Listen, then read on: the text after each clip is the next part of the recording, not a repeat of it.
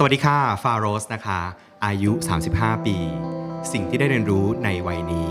คือตัวเราเนี่ยเป็นคนที่ตัวเล็กมากเลยในสังคมนี้ Listen to The Cloud เรื่องที่ The Cloud อยากเล่าให้คุณฟัง Coming of Age บทเรียนชีวิตของผู้คนหลากหลายและสิ่งที่พวกเขาเพิ่งได้เรียนรู้ในวัยนี้สวัสดีครับนี่คือรายการ Coming of Age กับผมทรงกรดบางยี่ขันนะครับแขกรับเชิญของเราในวันนี้เขาเป็นยูทูบเบอร์แล้วก็พอดแคสเตอร์ชื่อดังมากนะครับ แล้วก็เป็นคนสายประวัติศาสตร์ที่เปลี่ยนเรื่องประวัติศาสตร์ให้กลายเป็นสิ่งที่สนุกสนานนะครับนำไปบวกกับการเดินทางแล้วก็อะไรต่อมีอะไรมากมายจนทำให้มีคนติดตามเขาเยอะมากๆเลยแล้วก็เดือนที่ผ่านมานั้นเขาถูกพูดถึงเยอะเหลือเกินครับคุณฟาโรสสวัสดีครับสวัสดีพี่ก้องค่ะ ก่อนอื่นเลยเนี่ยเราต้องขอเล่าให้คุณผู้ฟังทราบก่อนนะครับว่าเนี่ยเราอัดเป็นรอบที่สองเนาะ เราเคยอัดกันไปแล้วรอบนึงเมื่อเดือนที่แล้วนะฮะแล้วก็ปรากฏว่าฟาโรสบอกว่าตอบไม่ดี เออคือเป็นคน perfectionist หรือเปล่าหรือยังไงก็ก็มีหลายคนว่าไว้อย่างนั้นแต่ว่าคราวที่แล้วเนี่ยเพิ่งเดินทางกลับมาแล้วเจ็ตแลกหนักมากทำให้พูดไม่รู้เรื่องฉะนั้นวันนี้เนี่ยก็จะพยายามพูดให้รู้เรื่องมากขึ้นนะคะปรากฏว่าวันนี้พูดแย่กว่าคราวที่แล้วคือเป็นคนเดินทางเยอะอยู่แล้วก็เดินทางเรื่อยๆค่ะเรื่อยๆค่ะเป็นการเดินทางเพื่อทำคอนเทนต์หรือเปล่าเมื่อก่อนเนี่ยเดินทางเพื่อจะไปเยี่ยมเพื่อนฝูงเฉยๆเลยค่ะพอหลังๆมาเนี้ยมันเริ่มกลายเป็นงานจริงจังมากขึ้นมันก็เวทน้ำหนักไปทางที่เป็นทำงานซะเยอะนะตอนนี้นะคะสมมุติว่าถ้าเรามองเวลาหนึ่งปีนะฮะจะมีสักกี่ทริปฮะต้องไปต่างประเทศไม่เคยนับมันนับไม่ได้ค่ะบางครั้งเราก็เดินทางนานแต่เป็นเดือนนะคะแล้วเราก็สต็อกเทปเก็บไว้ชาวช่องก็จะรู้จักว่าสิ่งนี้คืองานดอง บางครั้งก็เป็นทริปสั้นต้องเดินทางด่วนเพราะว่ามีอีเวนต์หรือว่ามีพอดีเพื่อนไปทริปตรงนี้พอดีอะไรนะคะถ้ามองเป็นเปอร์เซ็นต์ล่ะฮะใช้เวลาอยู่เมืองไทยกับต่างประเทศเนี่ยถ้ามองเป็นเปอร์เซ็นต์เนี่ย คิดว่ายังไงฮะคิดว่าอยู่เมืองไทยประมาณ หกสิบเปอร์เซ็นต์ โอ้จริงๆยังอยู่เมืองไทยเยอะพอสมควรแต่ก็ถือว่าเดินทางเยอะเหมือนกันค่ะค่ะก็เลยมีคิวกันไม่มากนักนะฮะคราวที่แล้วเลยลงเครื่องมาปุ๊บคุยกันปั๊บนะฮะอ่านั่นก็เป็นเรื่องหนึ่งที่ที่เราเริ่มต้นกันเรื่องที่สองฮะเดือนที่แล้วนี่โอ้โหชื่อฟาโรสพูดถึงเยอะเหลือเกินจากคลิปเอ่อ Talk of the Town นะฮะสัมภาษณ์คุณทักษิณมาที่ดูไบนะครับคลิปนี้ที่ไปที่มาเป็นยังไงครับจริงๆแล้วก็มีคำรู้สึกว่าเอ้ยเราทำรายการไกลบ้านมาสักพักนึงแล้วแล้วมันก็เริ่มเริ่มนิ่งเออเริ่มรู้สึกว่าแบบอยากทำอะไรที่มันที่มันแปลกใหม่บ้างแล้วก็คิดถึงว่าคำว่าไกลบ้านเนี่ยมันตีโจทย์ได้ว่ายังไงบ้างอ่าก็รู้สึกว่ามันก็มีบุคคลที่ไกลบ้านจริงๆอ่านะคะเลยรู้สึกว่านานๆทีก็น่าสนใจที่ทำอะไรแปลกใหม่บ้างก็ไม่ได้คิดนะครับว่ามันจะสำเร็จตอนแรกคือก็ลองเรียบเรียงเคียงถามไปปรากฏว่าอ้าวทางทีมงานของของทางคุณทักษิณอะไรเงี้ยเขาก็สนใจเหมือนกันก็เลยมีการได้คุยกันอะไรเงี้ยค่ะก็เลยก็เลยเกิดทริปนี้ขึ้นนะคะโดยการปกติของฟาโรสก็คือการไปต่างประเทศแล้วก็ชวนเพื่อนพาเที่ยวให้เพื่อนพาเที่ยวแล้วก็เล่านู่นเล่านี่รายการนี้คิดว่าจะให้คุณทักษิณพาเที่ยวดูไบป่ะฮะตอนก่อนไปโอ้จริงๆตอนนี้เป็นตอนที่อ๋อนึกภาพไม่ออกพอเลยนะฮะว่ามันจะเป็นยังไงอะไรเงี้ยก็อย่างที่เห็นในรายการนะคะมีการเกรงเกิดขึ้น ซึ่งใครจะมาคอมเมนต์บอกว่าโหพี่ฟาดูเกรงมากเลยค่ะพี่จะบอก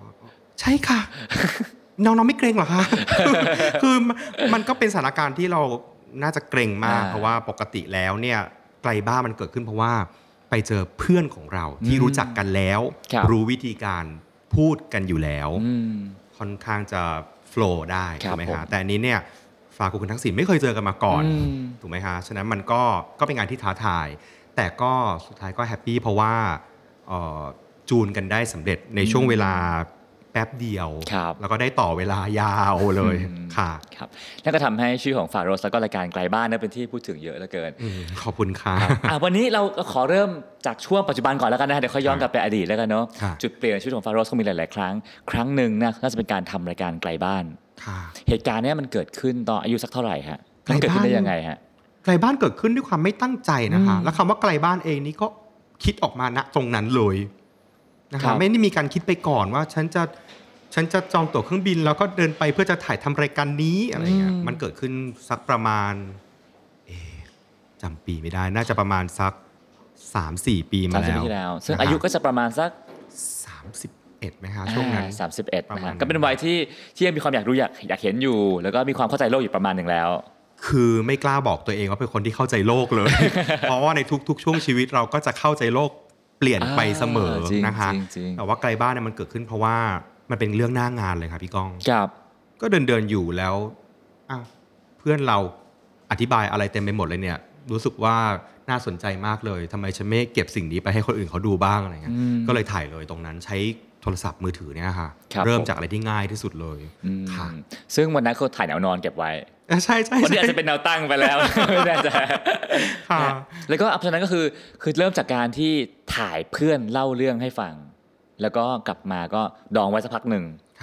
ค่อยเอามาตัดต่อเพราะไม่ได้คิดไงฮะว่ามันจะดีและไอ้วันที่คิดว่าเอามาตัดทำเป็นคลิปดีกว่าเนี่ยคิดยังไงฮะคือจริงๆแล้วฟ้าเป็นคนที่ช่วงนั้นเนี่ยทำงานสอนหนังสือคือเปิดโรงเรียนใช่ไหมครับก็สอนหนังสือเยอะแล้วเริ่มรู้สึกว่าเราเบื่ออยากมีสกิลใหม่ๆบ้างก็อาจจะเหมือนทุกคนที่เบื่องาน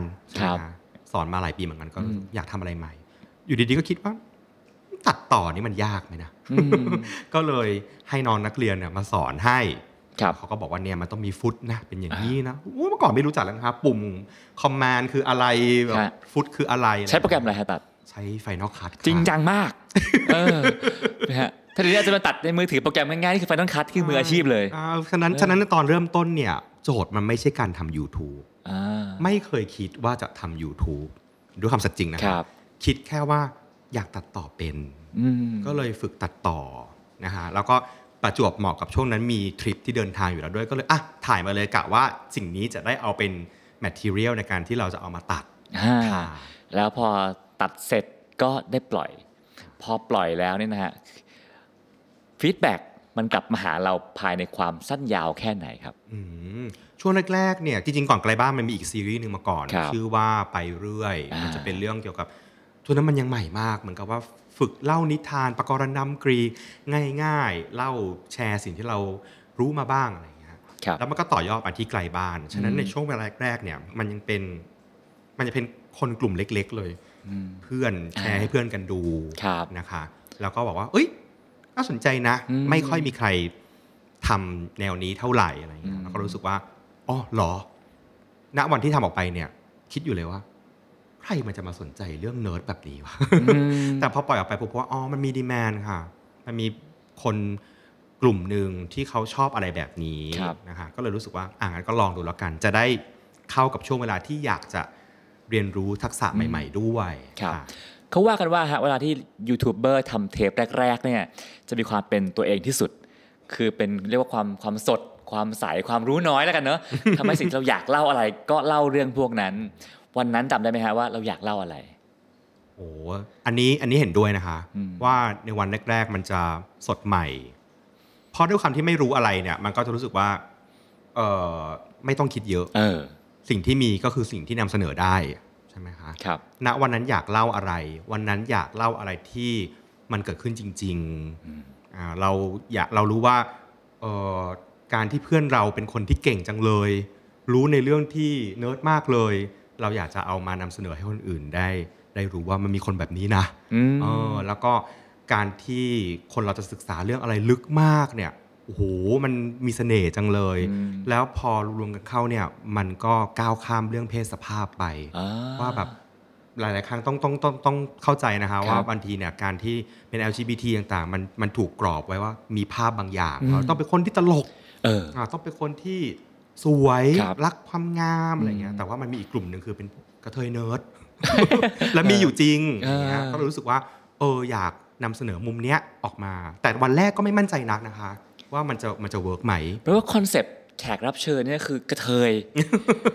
จริงๆเราไม่ได้ไม่ได้จำกัดว่าจะต้องเป็นเพศใดเป็นพิเศษ okay. เพียงแต่ว่าในความเป็นจริงแล้วเราก็แฮงเอาท์อยู่กับ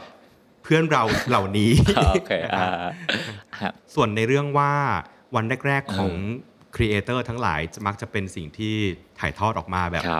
สดใหม่แบบไม่ต้องระวังอันนี้เป็นเรื่องที่จริงมากเพราะว่าเมื่อทำไปปุ๊บเนี่ยมันจะมีสิ่งหนึ่งที่มาเปลี่ยนเรานั่นก็คือคอมเมนต์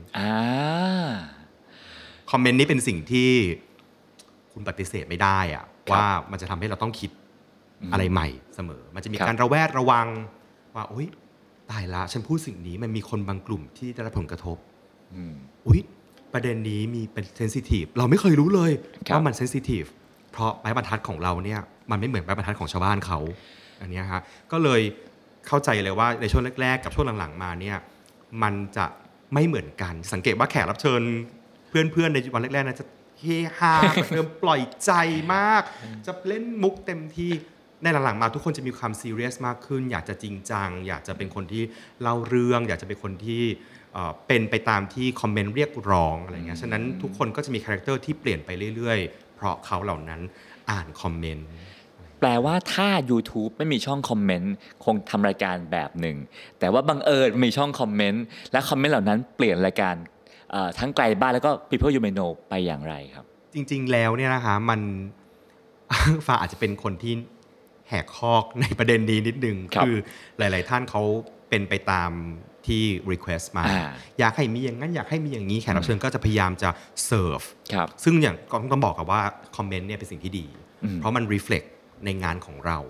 ถ้าไม่มีคอมเมนต์เราก็ไม่รู้ว่างานของเราจะพัฒนาไปได้ยังไงแต่สำหรับตัวฟ้าเองเนี่ยเวลาอ่านคอมเมนต์จะมีความไม่เชื่อทั้งหมดคือคือเข้าใจแล้วก็ขอบคุณในทุกคอมเมนต์แต่ว่าจะด้วยด้วยตัวส่วนตัวเป็นคนที่ไม่ชอบทำตามใจใครอะค่ะครับฉะนั้นเนี่ยพอทุกเรื่องไหมฮะน่าจะเกือบทุกเรื่องเลยนะคะเรียกว่าดื้อได้ไหมฮะช่วงเวลาที่ทรมานที่สุดในชีวิตคือการไปรอดอค่ะเพราะโดนสั่งตลอดเวลาฉะนั้นจะไม่ชอบการที่ใครมาขอให้ทำอะไรหรือสั่งให้ทำอะไรจะไม่ชอบเลยแต่เรื่องคอมเมนต์เนี่ยมันเป็นจุดที่เราต้องมาทำความเข้าใจตัวเองเยอะพอสมควรว่าเอ้ยมันเป็นการแนะนำที่ดีนะมันทำให้เราปรับปรุงแล้วก็เก่งขึ้นได้ยังไงบ้างใช่ไหมฮะแต่ในอีกแง่นึงเราก็รู้สึกว่าคาแรคเตอร์บางอย่างเราก็ต้องคงไว้ฉะนั้นเวลาอ่านคอมเมนต์เนี่ยมันจะต้องมีสติมากเลยในการจะ เอ่อ เขาเรียกว่าอะไรอ่ะมันจะต้องมีสติมากเลยในการที่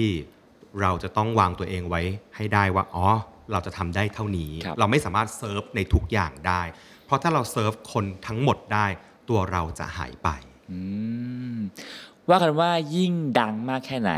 ก็ยิ่งโดนด่าแรงแค่นั้นนะฮะเพราะด่าคนไม่ดังมันไม่เจ็บหรอกคนไม่ค่อยด่ากันแล้วนะฮะฟาโรสเคย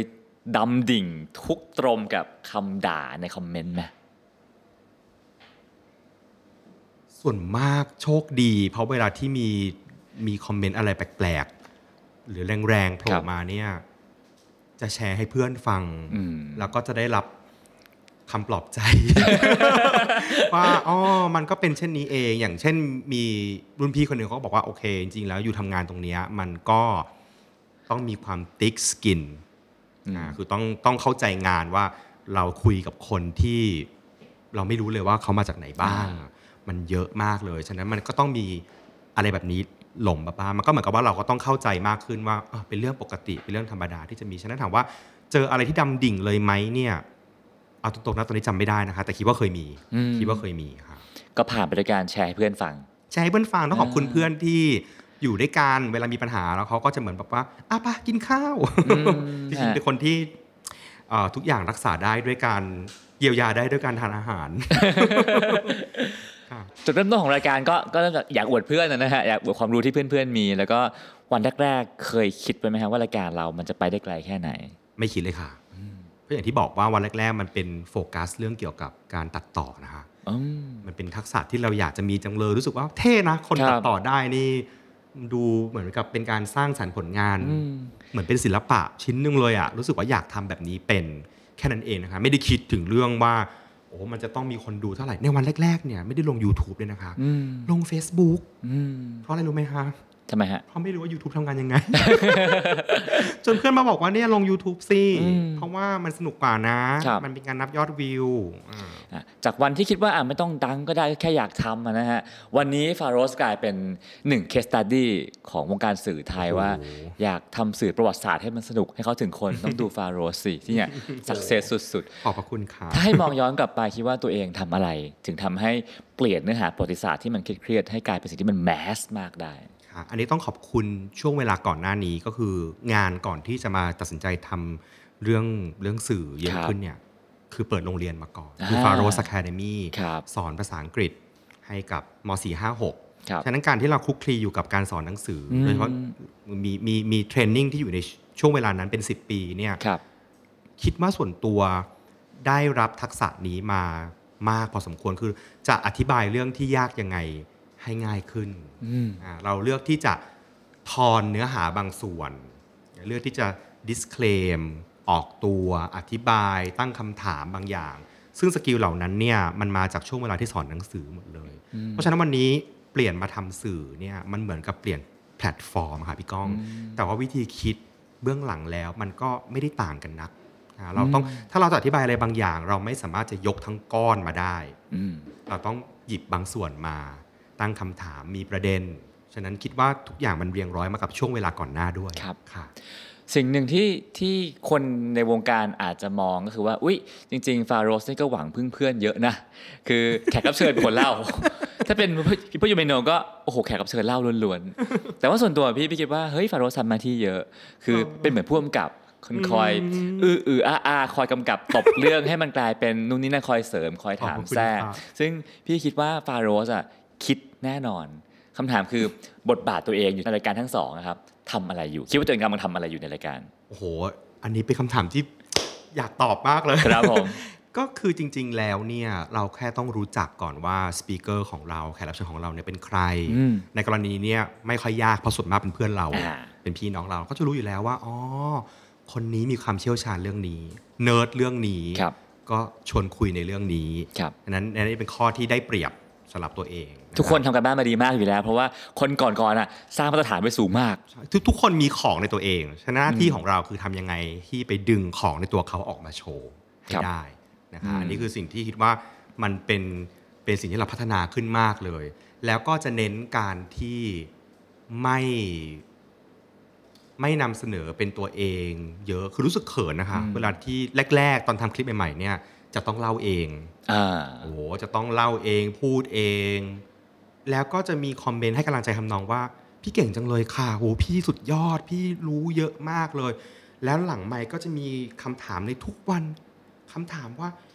อยากรู้ค่ะว่าอันนี้คือยังไงแล้วที่นี่เป็นยังไงเราก็จะรู้สึกว่าอ๋อแสดงว่าตอนนี้เนี่ยเราเราถูกรับรู้ในฐานะผู้รู้ซึ่งไม่ชอบตัวเองในแบบนั้นเลยเพราะว่ารู้สึกว่าฉันไม่ใช่คนที่รู้อะไรนะแต่ว่าเป็นครูมานะคือจริงๆแล้วคือไม่เอาตรงๆก็คือเขินเวลาที่ใครมองว่าโอ้โหรู้เยอะจังเลยเพราะเรารู้ตลอดเวลาว่าเราไม่รู้ทุกอย่างหรอกเราก็เล่าได้จริงๆมองตัวเองเป็นคนที่ชอบเล่าเรื่องมากกว่าแต่ว่าการที่เราเล่าเรื่องคนเดียวไปเรื่อยๆเนี่ยมันทำให้คนอื่นมองว่าเราเนี่ยรู้เยอะเหลือเกินก็เลยคิดว่าไม่ไม่ไม่ฉันจะทำให้คนอื่นเขารู้ว่าไม่ใช่ฉันหรอกที่เป็นอย่างนี้เพื่อนฉันต่างหากที่เก๋ก็เลยปรับบทบาทตัวเองในการเป็นคนที่เล่าเองเนี่ยมาชงคนอื่นแทน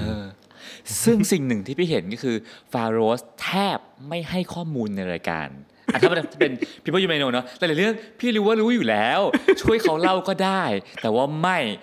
ฉันจะถามเธอฉันจะพูดนิดเดียวจะให้เธอเล่าตั้งใจนี่คือความเจ๋งของการที่พี่ก้องอยู่ตรงนี้มาตลอดพี่ก้องก็เลยดูออกใช่ไหมจัดรายการด้วยฮะขอบพระคุณมากค่ะจริงๆแล้วมันก็มันเป็นหน้าที่ของเราเลยแหละเพราะว่าอย่างที่บอกคือต้องดึงสิ่งที่แขกรับเชิญเรามีออกมาให้ได้ก็จะต้องเลี่ยงการที่เราเหมือนจะไปแทรกบทบาทเราไปเล่าเองเยอะๆเนี่ยนานๆทีอาจจะมีบ้างแต่ว่าส่วนมากก็ต้องต้องให้ทำยังไงก็ได้ให้แสงไฟไปตกอยู่กับแขกรับเชิญมากที่สุด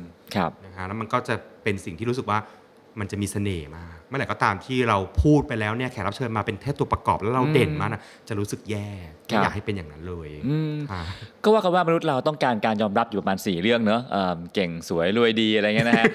เก่งอะเป็นเรื่องนึงที่คนอยากยอมรับว่าฉันเก่งอยากให้คนมองว่าฉันเก่งแต่ฟังดูแล้วฟาโรสบอกว่าไม่ต้องรู้ว่าฉันเก่งมากก็ได้นะฮะแล้วเพราะว่าความจริงก็คือไม่เก่งอันนี้ด้วยความจริงคือจริงๆแล้วเป็นคนที่ไม่ได้ไม่ได้เก่งนี่ด้วยความจริงอาจจะดูพูดถ่อมตัวหรือเปล่าถ่อมตัวฮะโอ้ไม่ได้เก่งแต่อาจจะเป็นคนที่เล่าเรื่องพอได้เลยดูว่าเก่งอ่ะมันต้องแยกให้ออกว่าเก่งกับเล่าเรื่องเก่งไม่เหมือนกันซึ่งคนยุคนี้คนจำนวนมากก็อยากให้คนรู้ว่าฉันเก่งเก่งจริงไม่จริงไม่รู้นะแต่ว่าอยากให้ฉันดูเก่งก็ทำสิ่งนั้นแต่ว่าฟาโรห์ทำสิ่งที่ตรงข้ามคำถามก็คือว่าถ้าไม่อยากได้การรับรู้ว่าฉันเก่งทุกวันนี้อยากให้คนจดจำว่าฉันเป็นคนแบบไหนอยากให้คนจดจำว่าเราเป็นคนที่สื่อสารเก่งเก่งไหมไม่รู้สื่อสารได้แล้วกันโอเคไม่ได้สื่อสารเพราะว่าสื่อสารเป็นสิ่งที่ท้าทายมากนะคะเราทุกคนต่างก็ผ่านช่วงเวลา เรียนแล้วเราก็รู้ว่าอาจารย์หลายๆท่านของเราเก่งมากแต่เขาสื่อสารแล้วทำไมเราไม่เข้าใจนะก็รู้สึกว่าถ้าเราทำหน้าที่ตรงนั้นได้อาจจะไม่ต้องสื่อสารกับคนทั้งโลกนะ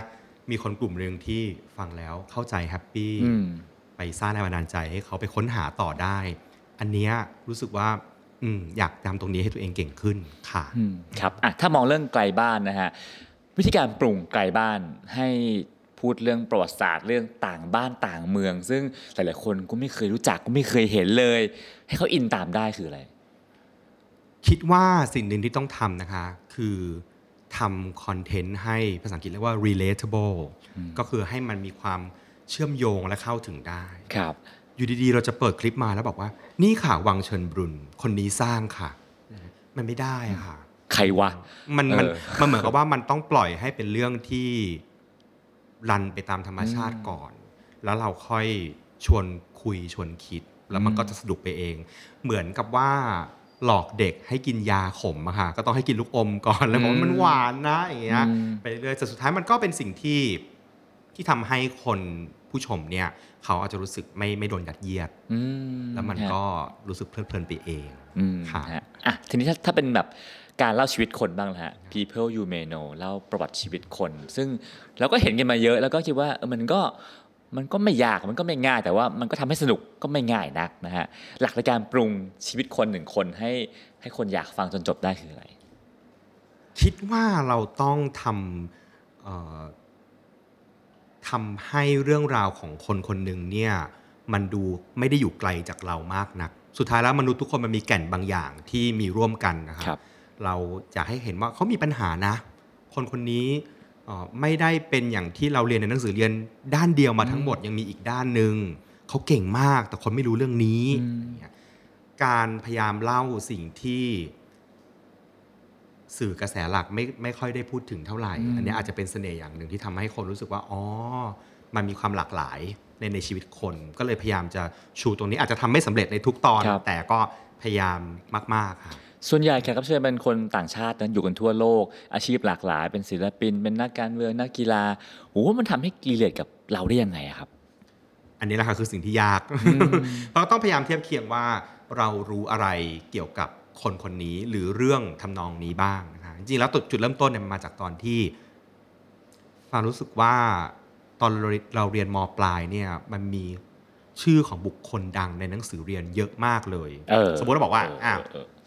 เวลาเรียนสังคมเนี่ยจะต้องมีชื่อแบบอดัมสมิธ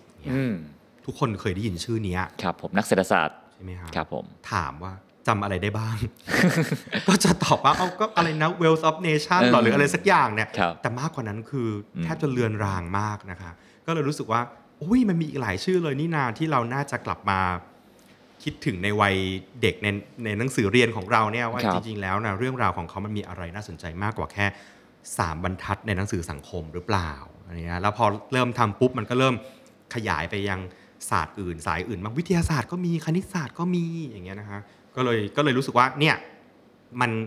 มันมันเป็นจุดเริ่มต้นที่ดีว่าพอเราเริ่มคิดถึงว่ามีอะไรบางอย่างที่เราลืมไปแล้วหรือไม่เคยรู้เลยก็กลายมาเป็นคอนเทนต์นี้ค่ะเราจะพบว่าคนเล่าเรื่องสนุกไม่ได้หาง่ายนะฮะ อ, อาจารย์สอนหนังสือสนุกก็หายากมากๆทำไมฟาโรห์ถึงหาแขกรับเชิญเล่าเรื่องคนสนุกสนุกมาได้ทุกสัปดาห์ อันนี้ก็ไม่เข้าใจตัวเองเหมือนกันนะ ก, ก็คือทุกคนก็จะถามคำถามนี้แล้วก็รู้สึกว่าที่ผ่านมาไม่เคยรู้เลยว่าอ๋อเพื่อนเราเนี่ยถือว่าเป็นกลุ่มคนที่เล่าเรื่องสนุกมากนะเพราะว่าปกติวงสนทนาในการทานข้าวหรือแฮงเอาท์ต่างๆเนี่ยมันก็เป็นอย่างนี้ปกติอยู่แล้วฉะนั้นก็เลยไม่ได้รู้สึกว่าโอ้มันพิเศษหรอกหรอแต่พอเริ่มเอามานำเสนอปุ๊บถึงได้รู้ไงฮะว่าอ๋อมันมันเป็นสิ่งที่เอามาพัฒนาได้มันดูมี value บางอย่างที่มันเป็นสิ่งที่เอามาพัฒนาได้แล้วก็คนอีกหลายคนที่สนใจวิธีการเล่าเรื่องแบบนี้ฉะนั้นพูดตามตรงก็คือไม่ไม่เคยรู้มาก่อนแล้วเราก็ได้มาค้นพบหลังจากที่ทำสิ่งนี้ละค่ะสิ่งหนึ่งที่เซอร์ไพรส์มากคือฟังรายการตอนเดโก้มาราโดน่านะฮะแล้วก็คือเราฟังเรื่องชีวิตนักบอลจากผู้ชายแมนๆมาเยอะมากแต่วันหนึ่ง ก็มีเรียกว่ากระเทยมาเล่าเรื่องชุดมาโดน่าแต่แม่งโคตรสนุกและลึกมากแล้วก็ผมว่านี่คือเรื่องมาโดน่าที่ดีสุดที่ผมเคยฟังในชีวิตขอบพระคุณค่ะขอบพระคุณแทนพี่พอลินด้วยทำไมถึงเลือกพี่พอลินมาเล่าเรื่องนี้ครับตอนเดือนนั้นเนี่ยมันเราจะออนเทปมาโดน่าในเดือนไพร์มันส์มิถุนายนนะฮะเพื่อฉลองความหลากหลายแล้วก็บ้านเราก็จะมีการออกมาเรียกร้องเรื่องการสมรสใช่ไหมคะสมรสเท่าเทียมต่างๆถ้าเกิดว่าคิดแบบง่ายเลยเราก็แค่พูดถึง แอล จี บี ที สักคนก็ได้แต่รู้สึกว่าไม่นะเดือนนี้อยากฉลอง Pride Month อยากพิเศษก็คิดว่าอยากทำสิ่งที่แปลกใหม่บ้างก็เลยคิดว่าต้องเชิญพี่พอลีนมาเล่าเรื่องนักบอลแล้วมันจะเป็นสิ่งที่น่าจะทำให้คนได้ฉุกคิดว่าทุกอย่างเนี่ยถ้าตัดเรื่องเพศออกไปเนี่ยคุณสามารถเข้าถึงมันได้เหมือนกันหมด ม, มันเป็นสิ่งที่มันเป็นเทปที่ฟีดแบ็กดีมากเลยนะครับว่าว่า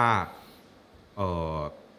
นึกไม่ถึงเลยว่าคนเล่าเรื่องบอลจะเป็นพี่พอลินและสุดท้ายแล้วพี่พอลินเองก็ปฏิเสธไม่ได้ว่าพี่พอลินอยู่ในวงการฟุตบอลมาและเป็นคนที่คร่ำวอร์ดรู้เรื่องเกี่ยวกับนักกีฬาอย่างดีแล้วในวันนี้พี่พอลินมีทางเลือกที่จะที่จะเปลี่ยนในเชิงเพศสภาพเพราะฉะนั้นเนี่ยความสนใจของพี่พลินประสบการณ์ต่างๆความรู้ยังคงอยู่เหมือนเดิม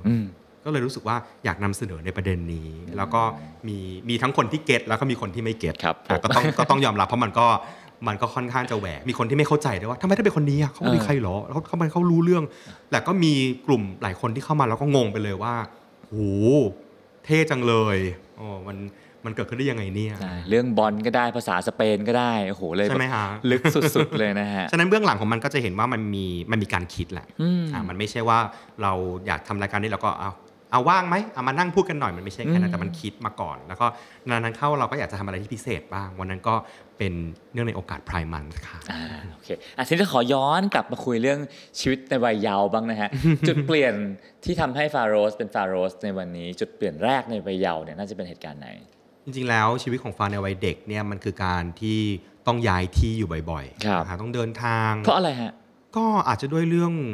ครอบครัวด้วยที่บ้านเขาก็ต้องเดินทางต้องย้ายที่ทำงานอะไรอย่างเงี้ยนะครับก็ตอนเกิดเนี่ยเกิดหัดใหญ่นะฮะแต่ว่าไม่ได้อยู่หัดใหญ่เคยย้ายไปอยู่ที่นราธิวาสด้วยหลายปีเลยนะคะแล้วพอม.หนึ่งก็มาอยู่ที่ราชบุรีเนี่ยไอ้ช่วงการเดินทางที่เราต้องเปลี่ยนย้ายที่เนี่ยสำหรับเด็กมันเป็นสิ่งที่ท้าทายมากเลยนะคะครับมันเหมือนกับว่า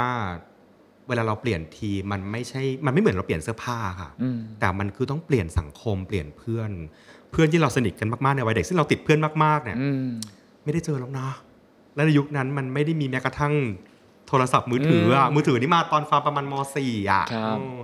ฉะนั้นมันก็มันก็ค่อนข้างสอนในเชิงที่ว่าเราจะต้องพร้อมกับการที่ต้องย้ายที่เปลี่ยนแปลงเสมอสังเกตว่าตัวเองเนี่ยเป็นคนที่ไม่ค่อยมีของสะสมเท่าไหร่เพราะว่าจะย้ายทีเนี่ยต้องทิ้งนะฮะเก็บอะไรไว้ของเล่นต่างๆเนี่ยคือต้องทิ้งแม่ไม่ให้เอาไปด้วยเพราะว่ามันมันหนักอะเอาง่ายๆเลยดังนั้นก็เลยจะไม่ค่อยไม่ค่อยมีสมบัติอะไรติดตัวมากเท่าไหร่ก็ก็ก็คุ้นคุ้นชินกับการที่ต้องย้ายบ้านย้ายจังหวัดอยู่เรื่อยๆจนกระทั่งมาม.หนึ่งเนี่ยมาอยู่ที่ราชบุรีอันนั้นรู้สึกเลยว่ามันเปลี่ยนแปลงเยอะมากเพราะว่าม.หนึ่งเนี่ยมันเหมือนกับว่าเราเริ่มรู้เรื่องจริงจังแล้วอะค่ะเข้าสู่วัยรุ่นนะฮะแล้วก็เริ่มตั้งคำถามหลายๆอย่างโอ้แล้วมันเปลี่ยนในเชิงวัฒนธรรมสถานที่ทั้งหมดเลยอะก็เริ่มรู้สึกว่าเราเราโตขึ้นอีกสเต็ปนึงอะที่นี่นะครับแล้วชีวิตชีวิตในวัยม.หนึ่งที่ราชบุรีมันส่งผลกับฟาโรสในวันนี้ยังไงบ้างโอ้มันส่งผลว่าโลกมันต่างกันจังเลยเพราะว่าตอนอยู่ที่สุไหงโกลกนราธิวาสเนี่ยคนพูดจาอีกแบบหนึ่งในวัยเด็กเราก็ไม่ได้ไม่ได้สังเกตอะไรมากนักนะคะคนพูดอีกแบบหนึ่งเขามีวิธีการสื่อสารอีกแบบหนึ่งวัฒนธรรมการกินแม้กระทั่งบ้านเรือนความเป็นอยู่เนี่ยเอ๊ะทั้งสองจังหวัดได้อยู่ในประเทศเดียวกันนะทำไมมันถึงต่างกันขนาดนี้ก็ก็เริ่มสงสัยนะฮะแล้วก็สับสนมากๆด้วยว่าสรุปเราชอบที่ไหนอ่ะแต่สุดท้ายแล้วเราก็ไม่มีทางเลือกอะค่ะนอกจากจะต้องหาเพื่อนใหม่ฉะนั้นสิ่งหนึ่งที่เกิดขึ้นในตอนม.หนึ่งก็คือ เรารู้เลยว่าเราเป็นคนที่เข้ากับเพื่อนได้ไม่ยาก ม, มันเป็นสกิลที่ได้มาจากการที่เราต้อง make friends เอาตัวรอดถูกไหมคะ ไม่งั้นแบบเอ้าฉันจะลอกกันบ้านใครล่ะ ถ้าเราไม่รู้จักเพื่อนใหม่ในมหนึ่งบ้างอ่ะถูกไหมเราจะรู้ได้ไงเลขฉันจะเรียนผ่านได้ยังไงเนี่ยถ้าไม่รู้จักเพื่อนใหม่ก็เลยรู้สึกว่าเป็นสกิลที่ได้มาจากตอนที่เราย้ายมาตอนมหนึ่งเนี่ยค่ะอืมครับผมอันนั้นคือช่วงชีวิตตอนเด็กๆที่เดินทางเยอะเหลือเกินนะฮะ แล้วจุดเปลี่ยนครั้งถัดมาน่าจะเป็นเหตุการณ์ไหนฮะช่วงถัดมาที่คิดว่าเปลี่ยนน่าจะเป็นช่วงเข้ามหาวิทยาลัยคือจุฬาลงกรณ์มหาวิทยาลัยคณะอักษรศาสตร์โอ้ขอบพระคุณค่ะก็ก็เปลี่ยนมากพอสมควรเพราะว่าอืมมันเหมือนกับว่าการเข้ามหาวิทยาลัยเนี่ยมันหลายๆท่านก็คงเป็นเหมือนกันคือเป็นช่วงชีวิตที่เราจะได้รับอิสรภาพเยอะขึ้นใช่ไหมคะไม่มีการที่มาบังคับตัดผมแบบนี้แต่งตัวแบบนั้นอะไรอย่างเงี้ยแล้วก็เป็นช่วงเวลาที่ต้องใช้ชีวิต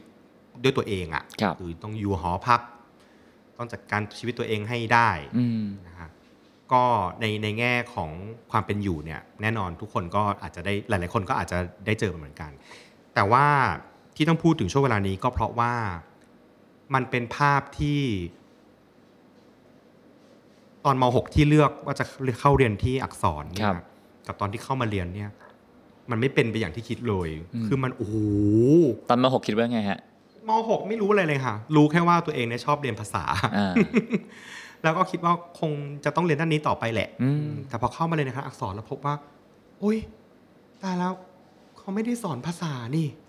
คือภาษานะมีเรียนเขาสอนคอนเทนต์และวิธีคิดเขาสอนเนื้อหาเขาสอนปรัชญาประวัติศาสตร์วรรณกรรมเพียงแต่เครื่องมือในการสอนเนี่ยเขาใช้ภาษาในการเข้าถึงมันถ้าคุณจะต้องรู้ประวัติศาสตร์ของชนชาติหนึ่งที่แบบโหมันต้องลึกพอสมควรตั้งคำถามกันสนุกสนุกเนี่ยแต่เขียนตอบต้องเขียนตอบเป็นภาษาที่เอกนะเช่นถ้าเอกเยอรมันก็ต้องเขียนตอบเป็นภาษาเยอรมันนะเอกสเปนก็ต้องตอบเป็นภาษาสเปนอย่างเงี้ยเพราะฉะนั้นเนี่ยภาษาคุณจะเอ่อเรียนแค่เบื้องต้นไม่ได้เพราะคุณจะเขียนตอบแบบนั้นไม่ได้มันก็เลยเป็นที่มาว่าเขาต้องสอนภาษาให้หนักด้วยซึ่งฟาโรสเลือกเรียนเอกอะไรฮะเอกสเปนค่ะทำไมฮะเพราะว่าตอนม.ปลายเรียนฝรั่งเศสนะฮะเรารู้สึกว่าเอ้ยมันสนุกดีนะมันเปิดโลกเหมือนกันเพราะว่าเวลาเรียนหนึ่งภาษาเนี่ยมันเป็นไปไม่ได้เลยที่เราจะรู้แค่ grammar และ vocab แต่เราจะต้องไปรู้เรื่องวัฒนธรรมด้วยประวัติศาสตร์นิดๆการเมืองหน่อยๆการเรียนฝรั่งเศสตอนม.ปลายมันทำให้เห็นเลยว่านี่ขนาดแค่ฝรั่งเศสนะเรายังพอได้ไปฟังข่าวเขาออกนิดนึงนะอ่านข่าวอะไรพอรู้เรื่องความเป็นไปของโลกนะคะก็เลยรู้สึกว่าถ้าบวกอีกสักภาษาหนึ่งล่ะมันจะเป็นยังไงแล้วก็ศึกษาว่าอ๋อภาษาสเปนเนี่ยมันกว้างขวางมากพูดกันในหลายประเทศทั่วโลกเลยนะคะก็คิดว่าอ่ะได้เวลาละว่าจะต้องเปิดประตูบานใหม่ละก็เลยเลือกในสเปนค่ะครับจุฬายุคนู้นนะฮะยุคฟาโรสนะฮะก็อาจจะอาจจะห่างจากยุคพี่นิดหน่อยประมาณนึงเลยก็เป็นก็เป็นยุคที่เอ่อก็เต็มไปด้วยความเป็นมหาวิทยาลัยกลางเมืองเนาะมีเด็กรวยๆมากมายมีคนที่บ้านมีฐานะมากมายขณะเดียวกันก็จะมีเด็กจากทั่วประเทศมาเรียนแล้วก็ฐานะต่างๆกันพอจะมีตังแต่ว่าโชคชะตาอาจจะทำให้ต้องอยู่หอในอยู่โน่นนี่นั่นมากซึ่งหลายๆครั้งจะเห็นความแตกต่างค่อนข้างเยอะกับเพื่อนที่มาจากต่างจังหวัดเนาะปรับตัวไม่ได้พูดเหนือบ้างอะไรบ้าง ซึ่งฟาโรสเป็นเด็กต่างจังหวัดที่อยู่ในในเงื่อนไขนั้นน่ะพอเข้ามาเจออักษรจุฬาความไฮโซต่างๆนานาช็อกไหมตอนก่อนน่าจะเข้ามามีแต่คนบอกว่าจุฬาเนี่ยไฮโซมากก็กังวลอยู่เหมือนกันนะคะโอ้ตายแล้วฉันอยู่กับเขาได้ไหมเนี่ยเข้ามาปุ๊บก็พูดเลยนะคะไม่จริงค่ะ มีทุกแบบค่ะแล้วก็พอมันมีทุกแบบปุ๊บเราเลยรู้สึกอ้าวมันก็ต้องมีเพื่อนกลุ่มเดียวกับฉันที่กินอะไรแบบกินข้าวโรงอาหารเหมือนกับฉันนี่แหละแน่นอนมันจะมีคนกินข้าวในห้างมันก็ต้องมีแต่คนทั่วไปก็ไม่ได้ไม่ได้จะไฮโซขนาดนั้นหรือความน่ารักก็คือคนที่มีเงินรวยๆมากๆเขาก็ทำตัวติดดินมากๆเพื่อที่จะเข้ากับเพื่อนได้ซึ่งนี่เป็นสิ่งที่เรารู้สึกว่าน่ารักบางคนนี่เพื่อนเพื่อนในแก๊งเดียวกันเลยอ่ะแบบไปไหนไปด้วยกันหมดที่มารู้ทีหลังว่ารวยมากอย่างเงี้ยเพราะเขาไม่เคยแสดงตัวเลยอันนี้เป็นความน่ารักที่ที่รู้สึกว่าเราอยู่ในสังคมมหาวิทยาลัยที่ไม่ไม่ได้เอาเรื่องวัตถุมาฟาดใส่กันครับนะคะสมมติว่าตอนนี้มีเด็กคนหนึ่งเนอะกำลังเรียนปีหนึ่งปีสองแล้วก็บ้านอาจจะไม่ได้มีฐานะมากนักอยู่ท่ามกลางเพื่อนที่มีทุกอย่างมีรถมีกระเป๋ามีนู่นมีนี่เขารู้สึกว่าฉันอยากมีแบบนั้นบ้างฉันไม่ไหวแล้วว่าอยากบอกน้องเขาว่ายังไงเอาจริงๆมันก็แล้วแต่น้องอะค่ะคือถ้าอยากมีถ้าอยากมี แล้วก็คิดว่ามันจะมีความสุขได้ก็ก็ก็ก็มีก็หาทางค่ะเอาจริงส่วนตัวก็ไม่ปฏิเสธนะคะว่าตอนเด็กๆเนี่ยก็ตอนทำงานครั้งแรกเนี่ยอยากได้กระเป๋าหลุยส์มากเลยยุคนั้นฮิตมากโอ้โหแบบฉันจะต้องมีหนึ่งใบแต่ว่าไม่มีเงินเลยทำยังไงดีก็ก็ก็ต้องทำงานนะก็ทำงานสอนหนังสือเยอะมากช่วงนั้นจำได้ว่าเก็บเงินก้อนแรกได้เนี่ยนั่งมอเตอร์ไซค์ไป Emporium ซื้อหลุยส์เท่าไหร่ฮะบอกราคาได้ไหมฮะ สี่หมื่นห้าพัน ค่ะโอ้โหวิแล้วเงินสดเขินมากแต่อยากได้จริงๆแล้วพอได้มาแล้วเอามาถือบนไหล่เราแล้วมันเป็นยังไงเพื่อนบอกว่าของปลอม ก็เป็นโจ๊กกันว่าเพื่อนบอกว่าของปลอมเราก็อ้าวทำยังไงต่อล่ะฉันอุตส่าห์ซื้อหลุยที่ Emporium เลยนะนั่งมอไซค์ไปซื้อพี่ก้อง สี่หมื่นห้าพัน จำได้ตอนนี้ราคามันขึ้นไปแล้วอะงั้นอะไรทำให้เราดูถือของจริงนะอ๋องั้นไปเข้าคลินิกทำหน้าแล้วกันสเต็ปสองมันมีอะไรที่เกิดขึ้นในตอนนั้นเยอะมากซึ่งมองย้อนกลับไปก็ขำดีนะคะไม่ไม่ปฏิเสธว่าเคยมีช่วงชีวิตแบบนั้นเหมือนกันแต่ว่านิดเดียวครั้งเดียวเลยที่ที่ที่เป็นแบบนั้นเรารู้สึกว่าอ๋อโอเคมีสิ่งที่เกิดขึ้นเนี่ยมองให้ลึกกว่าแค่การซื้อกระเป๋าหลุยคือมันเหมือนกับว่าเมื่อเราได้ทำงานแล้วเราเป็นเจ้าของเงินเราสามารถที่จะตัดสินใจทำอะไรกับสิ่งนี้ก็ได้สิ่งนั้นนะทำรู้สึกว่าเราโตเป็นผู้ใหญ่แล้วเพราะการตัดสินใจที่เกิดขึ้นไม่มีใครแทรกแซงเลยคุณหาเงินคุณคิดเองว่าคุณจะไปทำอะไรซื้อมาแล้วดีใจเสียใจเสียดายคุณต้องรับกับความรู้สึกนั้นให้ได้แล้วหลังจากนี้ไปคุณก็จะเริ่มรู้แล้วว่าเออเนี่ยเมื่อเมื่อเมื่อเราสามารถจัดการเรื่องค่าใช้จ่ายของตัวเองได้ปุ๊บเนี่ยทีเนี้ยโตเป็นผู้ใหญ่แล้วไม่ต้องมาคอยปรึกษาแล้วว่าเออแม่ซื้ออันนี้ได้ไหมอ่ะโอ้เดี๋ยวอันนี้ซื้อเสร็จต้องแอบนะเดี๋ยวพ่อว่าไม่มีอีกแล้วฉะนั้นถ้าพี่ก้องถามว่าน้องๆวันนี้อยากจะได้ของอะไรขึ้นมาสำหรับฟ้านะคะไม่ไม่ยุ่งค่ะแล้วแต่น้องค่ะคือทุกคนมีสิทธิ์ที่จะคิดตัดสินใจได้ด้วยตัวเองเอ่อสิ่งที่ระวังมากเป็นพิเศษคือการพยายามที่เราจะเอาความคิดเราที่ตกผลึกในวัยนี้ไปบอกเขาในวัยที่ห่างกับเราสิบกว่าปีเพราะว่าณวันที่เราอายุน้อยกว่านี้สิบกว่าปีเราก็ไม่ได้คิดแบบนั้นนึกออกไหมฮะฉะนั้นถ้าหลายๆคนจะมาถามเรื่องแบบนี้แนะนำหนูหน่อยค่ะอยากได้เป็นอย่างที่บอกว่าอยู่ต้องคิดเองอยู่ต้องคิดเองถ้าอยู่คิดผิดผิดพลาดมันก็เป็นส่วนหนึ่งในการสร้างระบบความคิดของคุณนะแค่นั้นเองค่ะฟาโรสเลือกหาเงินด้วยการสอนพิเศษเนาะก็เป็นอารมณ์ประมาณโต๊ะไม้หินใช่ไหมฮะสอนเด็กม.ปลายม.ต้นอะไรเงี้ยเนาะแล้วก็สอนเสร็จก็ได้เงินพี่จะถามว่าเงินที่ได้มาสำหรับฟาโรสอ่ะมันเปลี่ยนเราไปยังไงบ้างมันมันคงไม่ใช่แค่เงินที่เป็นเงินแต่ว่ามันมีความหมายกับเราอย่างไรบ้างเนี่ยครับอืมมันมีความหมายกับเราอย่างไรบ้างจริงๆแล้วการสอนหนังสือในช่วงแรกๆเนี่ยนะคะมันก็เป็นเพราะว่าเออเราก็อยากจะเริ่มได้ลองกินอาหารนอกโรงอาหารบ้างอ่าฉะนั้นเงินที่เราได้รับจากที่บ้านเนี่ยมันไม่พอใช่ไหมคะก็แรกๆเลยมันก็คิดว่าต้องหาเงินมาเพื่อที่เราจะอยากลองอะไรใหม่ๆบ้างแค่นั้นเองฉะนั้นถ้าถามว่ามันมีความหมายยังไงบ้างคิดว่ามันทำให้เราเข้าใจการทำงานมากขึ้นเรารู้ว่าเราใช้เวลาสองชั่วโมงแต่การนั่งสอนเนี่ยได้เงินมาเท่านี้เริ่มเห็นเป็นระบบแล้วว่างั้นแปลว่าชั่วโมงทำงานของเรามีมูลค่าเท่าไหร่อ่าเริ่มมาคิดแล้วว่าแล้วถ้าเกิดทำมากกว่านี้เหมือนแบบ capacity ของมันเนี่ยเต็มที่เนี่ยมันจะเป็นเท่าไหร่ครับฉะนั้นการเริ่มสอนหนังสือในช่วงแรกๆเนี่ยมันเป็นการเหมือนสอนให้เราเริ่มวางแผนแล้วว่าตัวเราเนี่ยสมมุตินะเรียนจบไปแล้วเนี่ยไม่ทำงานบริษัทเลยเราหาเงินได้เท่าไหร่ในฐานะฟรีแลนเซอร์โอ้นี่เป็นเด็กสายศิลป์เด็กอักษรที่วางแผนเรื่องการเงินคิดค่ะคิดเยอะมากคิดเยอะมากเพราะว่าเอ่อจริงๆแล้วฟาร์มเรียนอักษรก็จริงแต่ว่ามีเพื่อนอยู่หลากหลายคณะเพราะว่าไปทำงานเหมือนเป็นทำงานส่วนกลางก็จะรู้จักเพื่อนหลากหลายและเพื่อนหลากหลายก็จะสอนให้รู้ว่า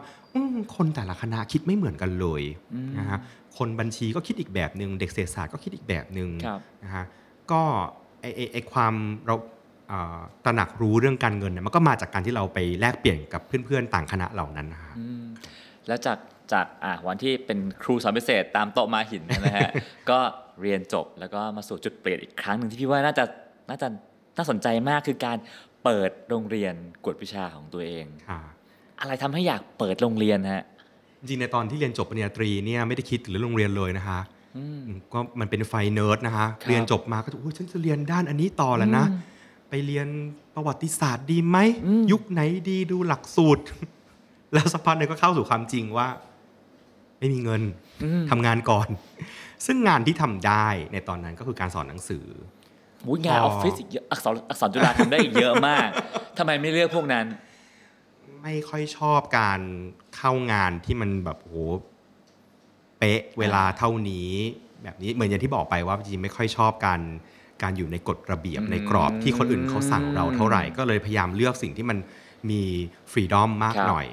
ก็พบว่าการสอนหนังสือยุคนั้นฮิตมากนะคะก็เปลี่ยนจากม้าหินนะคะมาเป็นนั่งร้านกาแฟแทนอ่ะแล้วก็จะเราก็จะได้มุมตรงนี้ที่แบบสนิทกับทางเคาน์เตอร์แล้วก็ซื้อกาแฟเลี้ยงเด็กตลอดเวลาอ่าก็ทำเงินได้ระดับนึงแต่ว่าสิ่งที่มากกว่านั้นเอาใหม่ก็ได้เงินพอแต่ละเดือนแต่ว่าสิ่งที่มากกว่านั้นคือเราเริ่มเห็นแล้วว่าตัวเองมีความสุขมากเลยกับการที่เวลาอธิบายแล้วน้องเข้าใจและและน้องสามารถคิดเองไปต่อเองได้ทุนสอนวิชาอะไรฮะสอนภาษาอังกฤษค่ะสอนภาษาอังกฤษอย่างเดียวเลยตอนนั้นม.ปลายนะครับเหมือนสอนจะสอบเอ็นอย่างเงี้ยฮะประมาณนี้แล้วก็พอเขาทำได้ปุ๊บมันก็เลยเริ่มมาตั้งคำถามแล้วหรือว่าเราจะมาสายนี้นะหรือว่าเราจะเป็นคนที่สนใจเรื่องนี้แล้วมันก็เกิดคำถามเยอะมากในระหว่างการสอนหนังสือว่าโหแบบเด็กคนนี้เก่งมากเลยแต่ทำไมเรื่องนี้กลับทำไม่ได้มันเกิดคำถามเรื่องเกี่ยวกับการสอนก็กลับไปปรึกษาอาจารย์ที่คณะว่าถ้าจะเรียนต่อจะเรียนอะไรดีก็เลยได้ข้อสรุปออกมาจะต้องไปต่อด้านภาษาศาสตร์และการสอนนะฮะก็เลยไปเรียนต่อมาพอคิดแล้วว่าคือวันที่ไปถามอาจารย์อาจารย์ก็ถามกลับมาว่าคุณอยากทำอะไรก็บอกว่าก็อยากเปิดโรงเรียนเล็กๆค่ะเขาก็เลยบอกโอเคงั้นคุณต้องเรียนสาย Applied Linguistics คือเป็นภาษาศาสตร์ประยุกต์เพราะมันทำให้เราคิดว่ามันอาจจะให้เราตอบคำถามได้ว่าสิ่งที่สงสัยเกี่ยวกับการเรียนรู้ภาษาเนี่ยมันตอบได้ว่ายังไงบ้างซึ่งมันไม่มีคำตอบตายตัว แต่ว่าพอกลับมาจากการเรียนปริญญาโทเสร็จปุ๊บเนี่ยก็เลยเดินหน้าเลยเพราะว่าชัดเจนตั้งแต่วันที่นั่งร้านกาแฟแล้วว่าจะต้องเปิดโรงเรียนค่ะซึ่งหลายๆคนก็อาจจะเริ่มต้นจากการไปเป็นครูก่อนเรียนก่อนฟาโรห์เริ่มอย่างนั้นไหมฮะจริงแล้วมีโอกาสที่ได้ไปสอนในห้องเรียนใหญ่ด้วยอ่าก็ได้ได้ลองหลายๆแบบกลุ่มเล็กกลุ่มใหญ่แล้วพบว่าพบว่าตัวเองแบบทำได้ทำได้แล้วพอมันเหมือนคนทั่วไปค่ะเวลาเจออะไรที่เราทำได้เราก็จะอบรับไว้แล้วแบบอยากพัฒนามันในช่วงเวลานั้นนี่คือตื่นเช้าขึ้นมาเตรียมหนังสือทำหลักสูตรสอนแบบโอ้ยแบบขยันมากเพราะว่าทุ่มเทกับงานตรงนี้แล้วก็พบว่าเราอยู่กับมันได้แล้วแล้ววันวันไหนที่รู้สึกว่าเอาวะเปิดทุบกระปุกมาเปิดโรงเรียนดีกว่าจริงๆต้องคิดก่อนที่จะไปเรียนอ๋อคิดใช่ค่ะคือจะไปเรียนต่อเนี่ยคิดไว้แล้วว่าเพราะอาจารย์ถามไงคะว่าคุณจะทำอะไรก็บอกว่าอยากเปิดโรงเรียนก็เลยพอไปต่อระหว่างที่ไปเรียนต่อเนี่ยมันก็จะเป็นสิ่งที่ค่อนข้างช่วยพอสมควรมันเหมือนกับเราไปเรียนปริญญาโทเพราะว่าเรามีแผนในใจไว้แล้วทุกครั้งที่เราเขียนงานหรือปรึกษาซูเปอร์วิเซอร์เราก็จะบอกเขาได้ว่าเราอยากจะทำแบบนี้นะงานของเรามันก็จะตอบโจทย์หมดเลยค่ะฉะนั้นความคิดเรื่องจะเปิดเนี่ยมันเกิดขึ้นก่อนจะไปเรียนต่อพอกลับมาปุ๊บก็ลุยเลยแต่เงินมีน้อยมากค่ะก็เงินเก็บจากไปเสิร์ฟอาหารอย่างเงี้ยที่ที่อังกฤษก็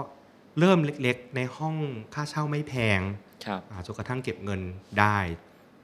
แล้วก็ค่อยๆขยับขยายมันค่ะขอย้อนกลับไปสักนิดนึงฟาโรห์เคยเป็นครูสอนโรงเรียนเป็นลูกจ้างเขามาก่อนด้วย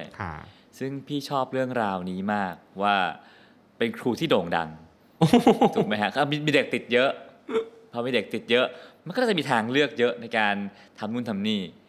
ฟาโรห์มีทางเลือกกับความดังนี้ยังไงบ้างครับในยุคก่อนหน้าที่ไปสอนในห้องเรียนให้กับโรงเรียนที่อื่นเนี่ยก็มันก็เห็นทางมันเหมือนเป็นภาพจำลองไงฮะว่าอุ๊ยถ้าเรามีแบบนี้บ้างเป็นของเราเองมันจะเป็นยังไงนะแน่ๆเลยเราสามารถที่จะมีพื้นที่ที่เราจะออกแบบมันได้แบบ ร้อยเปอร์เซ็นต์ ฉะนั้นความคิดเรื่องการที่จะเปิดโรงเรียนมันก็มาจากช่วงเวลานั้นก็ต้องขอบคุณโรงเรียนที่ให้โอกาสด้วยว่าเราได้ไปลองในพื้นที่จริงค่ะแล้วก็จำนวนนักเรียนก็ทำให้เรามั่นใจมากขึ้นอ่ะว่าเราทำได้แหละซึ่งสิ่งที่ฟาโรห์ไปขอเขาก็คือตอนแรกเป็นลูกจ้างเนอะรับรับตังค์เป็นเป็นเงินเดือนหรือเป็นเป็นเป็นจ็อบๆอะเนอะแต่เนี้ยเฮ้ยพี่ขอเปิดคอร์สของตัวเองใช่ไปแบบขอแบ่งตังค์ด้วยกากันมาก แรกๆเนี่ยจะได้เงินเขาเรียกต่อชั่วโมงอ่ะเขาจะให้เราก็ไปคุยกับเจ้าของเรียนเลยบอกว่าหนูขอเปิดแบบนี้ได้ไหมคะขอทำหนังสือแล้วทำคอร์สใหม่เลยแล้วก็คุยกันว่าหนูอยากได้เงินเท่านี้แบบนี้อู๋เจ้าของเรียนแบบอุ๊ยอีนี่ดุมากเอ้าเอ้าลอง แล้วก็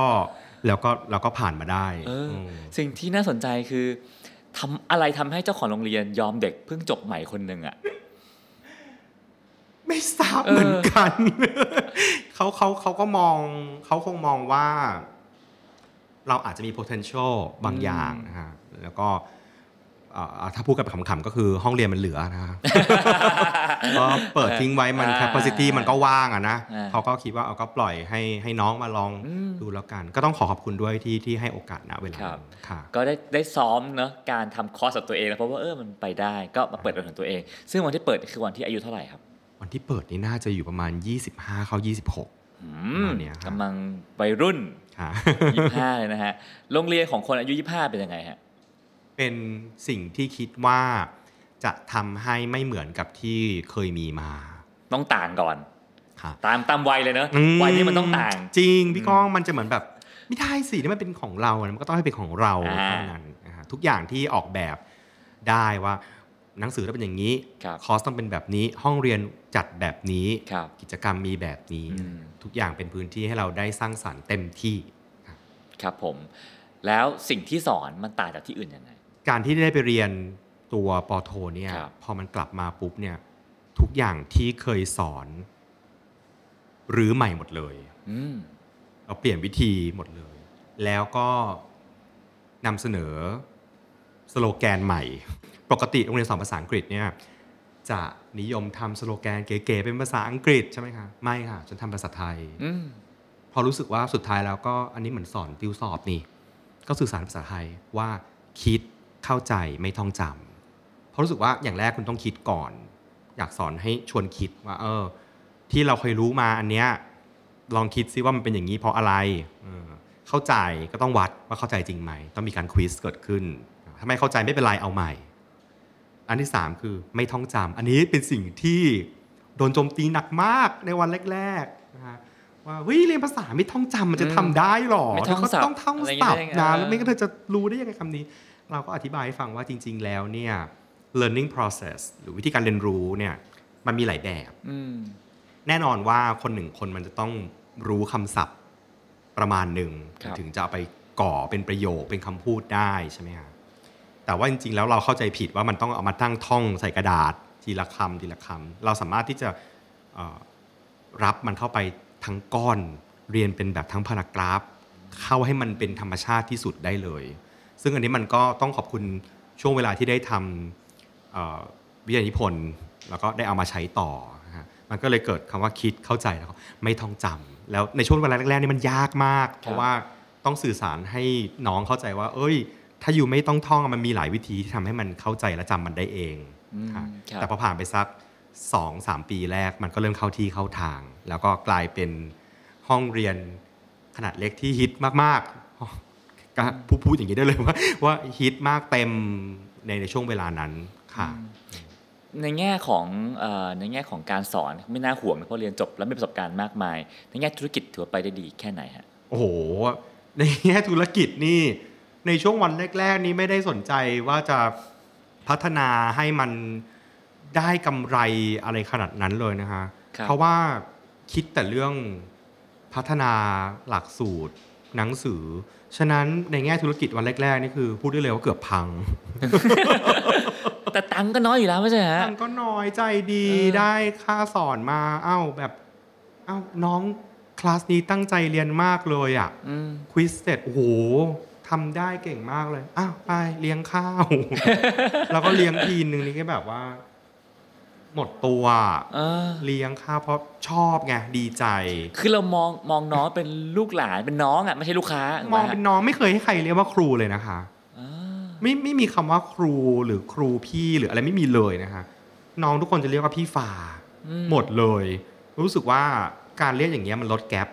มันลดช่องว่างแล้วทำให้เราคุยกันง่ายขึ้นนะคะโรงเรียนฟาโรสไม่ไม่ไม่ให้ผู้ปกครองเข้าด้วยทำไมฮะ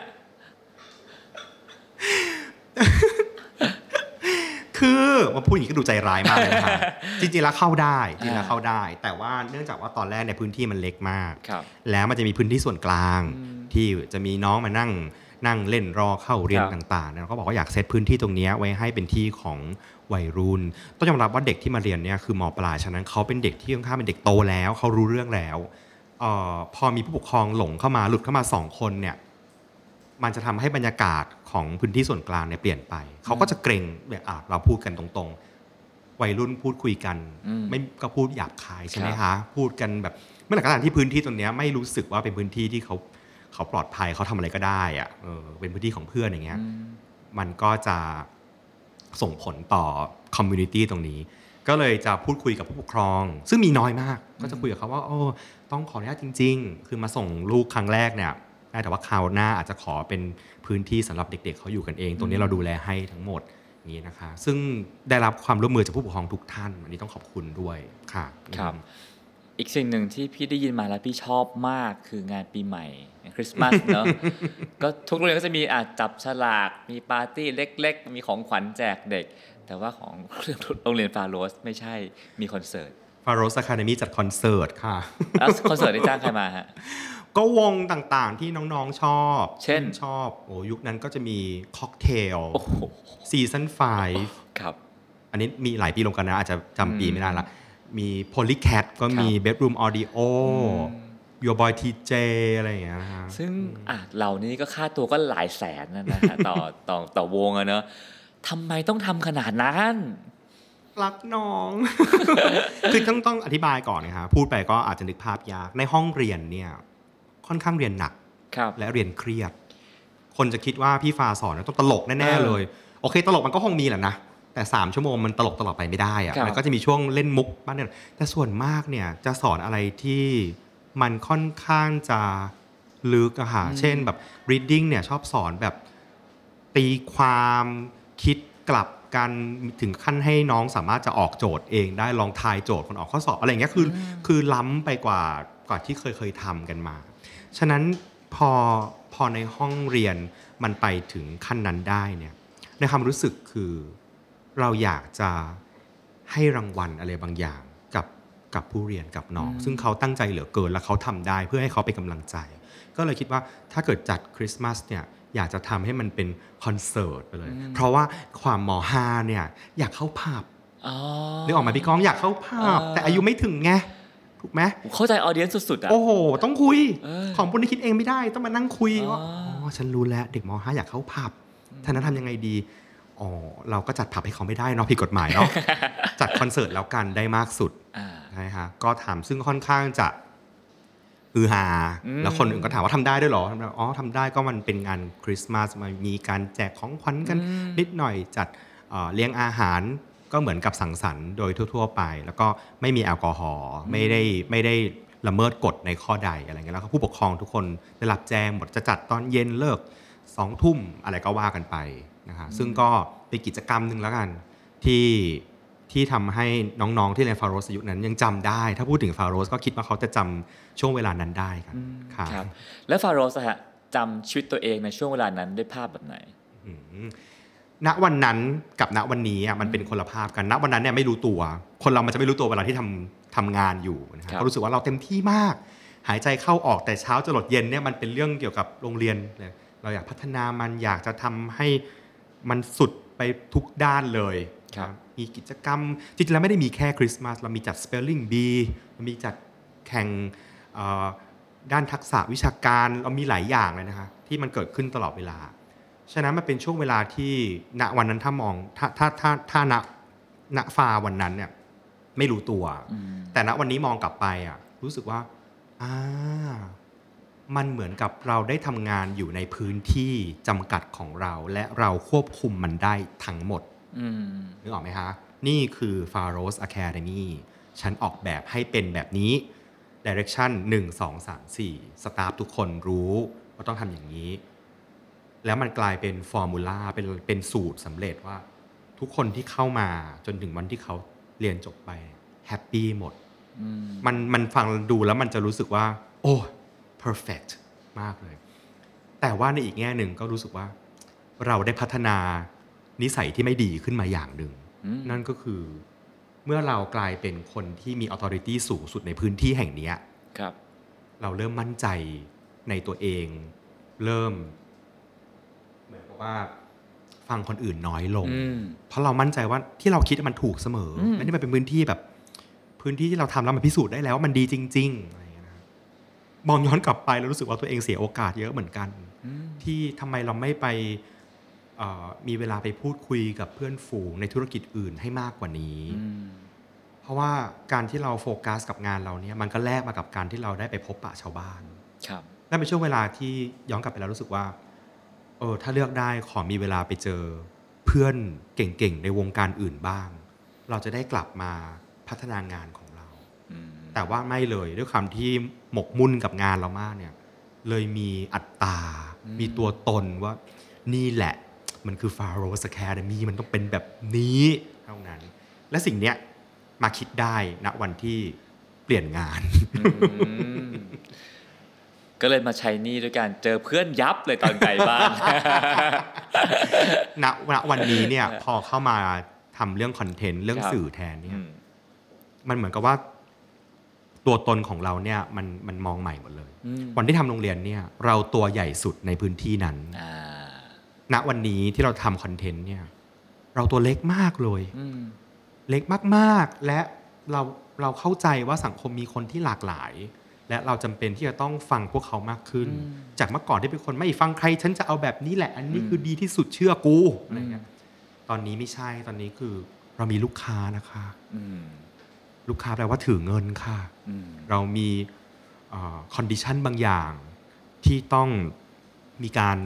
พูดคุยตกลงกันเจรจากันเรามีออเดียนซ์ที่ต้องแคร์เขาเรามีสปีกเกอร์ที่ต้องดูแลเรามีแขกรับเชิญโอ้เรามีทุกอย่างเลยฉะนั้นพูดเลยว่าณตอนนี้รู้สึกตัวเล็กมากๆสิ่งหนึ่งที่วัยรุ่นมักจะมองกันฮะเขาบอกว่าวัยผู้ใหญ่อ่ะมันไม่เท่เพราะมันประนีประนอมเว้ยมันแบบแหมมันไม่สุดโต่งมันประนีประนอมไม่เท่อะฟาโรสมองเรื่องนี้ยังไงประนีประนอมเนี่ยยากมากทำตามใจตัวเองง่ายสุดแล้วค่ะน้องคือมันเหมือนกับก็ฉันคิดอย่างเงี้ยมันเก๋มันว้าวที่สุดแล้วอะไรเงี้ยแต่ปณีปนอมเนี่ยมันเดินทางมาพร้อมกับอายุจริงๆนะประสบการณ์มันสอนให้เราว่าอย่าเก๋ามาก มันแบบมันมีคนที่เขาแบบเจ๋งจริงๆแล้วเราไปฟังเขาแล้วมันเออมันปรับได้มันใช้ได้อะไรเงี้ยนะครับก็ถ้าถ้าท่านน้องๆคนไหนแบบฟังแล้วโอ้คนแก่มันปณีปนอมมันไม่เท่อะไรเงี้ยก็ไม่ผิดหรอกค่ะมันก็เป็นไปตามวัยเมื่อก่อนก็เคยคิดอย่างนั้นแหละแต่ว่าณณวันนี้มันก็มีบางเรื่องที่รู้สึกว่าโอเคเรื่องนี้เป็นอุดมการณ์หลักการเราก็อาจจะไม่ประนีประนอมประนีประนอมน้อยหน่อยกับบางเรื่องที่รู้สึกว่าโอ้อันนี้มันมันเปิดรับได้มันคุยกันได้อะไรเงี้ยรู้สึกว่ามันก็เป็นสกิลที่มาพร้อมกับอายุที่มากขึ้นค่ะพี่ก้องรู้สึกเช่นเดียวกันหรือเปล่าใช่ใช่เลยฮะหรือแม้พอเราพอเราเห็นอะไรหลายอย่างที่หลากหลายขึ้นเนอะมันก็เป็นโลกสีเทาเนอะไม่มีขาวมีดำทีนี้มาถึงมองชีวิตตัวเองในวัยนี้ครับผมคิดคิดว่าตัวเองในวัยนี้มันมันเปลี่ยนผ่านจากอะไรมาสู่อะไรในวัยนี้เลยครับยังมันก็ในทุกๆเหตุการณ์ที่เกิดขึ้นในชีวิตมันหลอมรวมให้เราเป็นคนในปัจจุบันนี้แหละเคยเป็นไหมคะที่เหมือนแบบวันดีคืนดี Facebook มันเด้ง on this day อ่ะแบบหลายปีที่แล้วขึ้นมาแล้วเราก็ตกใจมากก็แบบตายแล้วเมื่อก่อนฉันเคยฉันเคยเป็นคนเกรี้ยวกราดแบบนี้หรอนี่คือฉันจริงๆหรออะไรอย่างเงี้ยแต่มันเป็นสิ่งที่ดีเพราะมันทำให้เราเห็นเลยว่าที่ที่เธอคิดว่าเธอเป็นคนที่ที่เก๋ในวันนี้เธอเป็นคนไม่เก๋มาก่อนนะถูกไหมคะแล้วมันทำให้เรามีเอมพัตตีมีความเห็นอกเห็นใจกับเพื่อนเราด้วยกันที่ถ้าเกิดมันเกิดปัญหาอะไรขึ้นมาเราพยายามจะเข้าใจเขาว่าเอ้ยมันมีอะไรผิดปกติหรือเปล่าคุยกันได้นะมันเริ่มเริ่มใจเย็นมากขึ้นเพราะว่าสิ่งเหล่านี้มันรีเฟล็กต์มาที่ตัวเองว่าแม้แต่เราเองอ่ะก็ยังเคยไม่นิ่งเลยเราไม่ได้เป็นอย่างนี้เมื่อสิบปีที่แล้วเมื่อสิบปีถ้าเราเป็นคนบ้งวะเนี่ยทำไมเราเป็นคนวิจารณ์อะไรแบบนี้เนี่ยทำไมฉันเขียนอย่างนี้ออกมาได้เนี่ยอ๋อแน่นอนความรู้สึก regret มันต้องเกิดขึ้นแน่ๆแต่สิ่งหนึ่งที่ต้องต้องต้องเข้าใจตัวเองคือคุณต้อง embrace ความเป็นเขาเรียกต้องคุณต้องโอบรับความเป็นตัวคุณให้ได้ว่า คุณได้โตขึ้นแล้วไงฉะนั้นวันนี้ที่จะคืนกลับไปให้คนรอบข้างได้คือ empathy มีความเห็นอกเห็นใจเพื่อนและสิ่งที่เกิดขึ้นมากขึ้นอันนี้คือคือคือพูดได้เลยว่าเป็นสิ่งที่ได้รับเพิ่มมากขึ้นในช่วงอายุที่เพิ่มมากขึ้นค่ะแล้วฟาโรสอยากเติบโตไปเป็นผู้ใหญ่แบบไหนครับ ไม่ได้คิดค่ะ ไม่ไม่ไม่ไม่มีคำตอบที่สวยหรูแต่พูดเลยว่าไม่ได้คิดส่วนมากเนี่ยฟาเป็นคนที่เผชิญกับสิ่งที่อยู่ตรงหน้าไม่ค่อยคิดว่ามันจะมีคำถามที่เขาชอบถามกันว่าเห็นตัวเองในสิบปีหน้าเป็นยังไงบ้างตอบไม่มีไม่ได้คิดค่ะก็ไม่ได้แปลว่าจะไม่มีชีวิตนะคะไม่ใช่แต่หมายถึงว่าเรารู้สึกว่าโลกมันเปลี่ยนเร็วมากนะครับพี่ก้องแล้วบางทีเราคิดไว้ว่าห้าปีสิบปีจะเป็นอย่างเงี้ยปรากฏว่าความจริงอ่ะมันเร็วกว่านั้นมากอัตราการความเร็วของเทคโนโลยีต่างๆโซเชียลมีเดียเราลองย้อนกลับไปเมื่อเมื่อสิบปีที่แล้วเราเพิ่งจะเริ่มเล่น Instagram เองมั้งอย่างเงี้ยจนวันนี้มันกลายเป็นแบบอุ๊ยมันเปลี่ยนไปเป็นอะไรเราก็ไม่รู้เยอะมากเลยฉะนั้นเนี่ยถ้าถามว่าจะโตไปเป็นผู้ใหญ่แบบไหนณวันนี้ตอบไม่ได้อยากจะเป็นแบบไหนก็ตอบไม่ได้แต่อย่างนึงที่มั่นใจว่าตัวเองเป็นอย่างนี้คือไม่กลัวความเปลี่ยนแปลงเป็นคนที่เผชิญกับความเปลี่ยนแปลงได้ที่ผ่านมาก็มักจะเป็นอย่างนั้นในหลายๆช่วงช่วงเวลาของชีวิตฉะนั้นถ้ามันจะเกิดความเปลี่ยนแปลงอะไรบางอย่างในอนาคตเราคิดว่าอืมเป็นคนที่รับมือกับมันได้ไม่ยึดติดกับไปนานๆทำอะไรนานๆแล้วเบื่อฉะนั้นเรื่องนึงที่ค่อนข้างดีใจกับตัวเองก็คือไม่กลัวถ้ามันจะเป็นมันจะมีอะไรเปลี่ยนแปลงเกิดขึ้นก็คิดว่าก็ต้องรับให้ได้อะไรครับคือรายการเนี้ยพอพูดจามาถึงช่วงท้ายๆพี่ก็จะพยายามสรุปว่าพี่ได้รู้อะไรจากคนคนนี้บ้างซึ่งวันนี้สรุปไม่ได้เลยมากมายก็จะสรุปว่าเออเขาเขาผ่านอะไรมาเขาเป็นอะไรนะแล้วก็น่าแปลกมากเลยฮะที่หลายๆครั้งอ่ะบทสรุปนั้นอ่ะตรงกับชื่อเขาเออเช่นชื่อแชมป์ชื่อโน้นชื่อนี้ก็แบบเฮ้ยเออมันพอดีกับชื่อเขาเลยว่ะพี่ก็คิดว่าวันนี้เหมือนกันเลยครับทั้งหมดที่ฟังมาเนี่ยทั้งงานนิทานและสิ่งที่เป็นเฮ้ยมันลงคำว่าฟาโรสเหมือนกันเลยเนาะอยากจะอยากชวนคุยเรื่องฟาโรสปิดท้ายว่าชื่อฟาโรสแปลว่าอะไรแล้วมันมาได้ยังไงชื่อฟาโรสเนี่ยมันเป็นสิ่งที่ไม่ได้คิดเหมือนกันว่าจะกลายเป็นชื่อที่ถูกเรียกนะจริงๆแล้วชื่อจริงจริงๆแล้วเป็นชื่อคำเดียวคือชื่อนัทฉะนั้นเพื่อนสมัยเด็กก็จะเรียกด้วยชื่อจริงเพราะมันสั้นอยู่แล้วใช่ไหมครับทีนี้ตอนไปรอดอจำไม่ได้ว่าสักรอดอปีสองหรืออะไรอย่างเงี้ยก็ครูฝึกเขาก็จะแกล้งว่าให้ให้น้องนักศึกษาวิชาทหารพูดง่ายคือน้องสาวทั้งหลายเนี่ยแยกกองร้อยออกมากระเทยก็เดินกันออกมาแยกกองร้อยแล้วเขาก็บอกว่าให้แนะนำตัวเป็นชาติต่างๆและชื่อต้องห้ามซ้ำกันเพื่อนหัวแถวก็ชื่อเหมยหัวจากประเทศจีนอีกคนชื่อยูมิโกะจากเรื่องจากญี่ปุ่นเราอยู่ท้ายสุดเลยค่ะก็ไม่เหลือประเทศแล้วอะแต่ทีนั้นคิดถึงอียิปต์เพราะว่าชอบการ์ตูนเรื่อง The Prince of Egypt มากแต่นึกไม่ออกชื่ออะไรก็เลยบอกว่าชื่อ Farawah คิดสดมากไม่รู้ด้วยซ้ำว่าสะกดยังไงเขาถามทำไมชื่อ Farawah บอกก็เป็น Farawah ตัวเมียค่ะซึ่งคำนี้มีจริงๆไม่มีไม่มีแต่ว่าอันนี้อันนี้อันนี้พยายามเข้าใจตัวเองนะตอนเรียนม.ปลายเนี่ยเรียนศิลป์ฝรั่งเศส